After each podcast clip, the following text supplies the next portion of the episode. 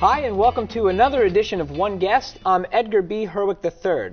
The 1997 movie Titanic is one of the biggest, highest grossing movies of all time. Literally hundreds of millions of people saw the movie. James Cameron, the director, said that my guest today is the man who made it all possible. Ed Kamuda, thanks so much for being here. Nice to be back. So you are the president, the founder of the Titanic Historical Society. Yes, I am. So when James Cameron started his work, his research on this movie, The Titanic, in 1997, he came to you. Yes, because uh, we've been uh, around for about 40 years by, by that time, and uh, we had been publishing a magazine, a journal of the history of the Titanic, and knew he knew that uh, we were the foremost uh, journal of record on the subject. And so he was looking for things like uh, what was the pattern on the um, chinaware and the uh, silverware and, and, the rugs and all this type of thing, and where were they made? And uh, we kept giving him that information.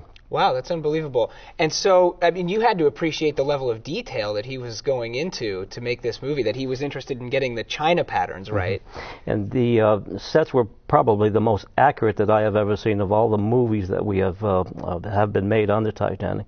His was went down to the nth detail of it, and that's what impressed me most. Wow, that's interesting. And now there was a movie made in the 50s, which was influential both for James Cameron and for you, right? Yes, uh, that was the 1953 uh, film with the Clifton Webb and Barbara Stanwyck.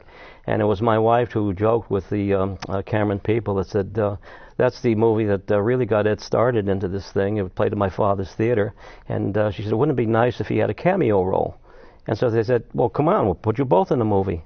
So you got to go and be in the 1997 we, movie, we The went Titanic. to Rosarito Beach, Mexico, where they built an entire film set there. Really? And we were told we were going to be in the movie. Wow. So you got to be a part of the filming. Um, can you t- tell me a little bit what it was like when you sort of stepped onto the set? It was sort of like, or got onto the Titanic. What was that like for you? It was most unbelievable. It was a dream come true.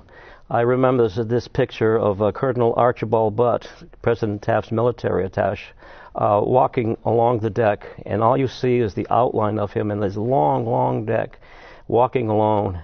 And I started to walk down that uh, deck, and tears started to come to my eyes this that I had read so much about this ship. Here I was on the ship, yeah. and my wife took a snuck a picture out, and oh, yeah? I still have that one. Yes, that's pretty special. That's amazing. And so was it? It was as accurate and sort of as you hoped it would be. It was far more than I ever dreamed. I mean, even the uh, ceiling lights and everything, the chandeliers, everything was exactly the way it was in 1912.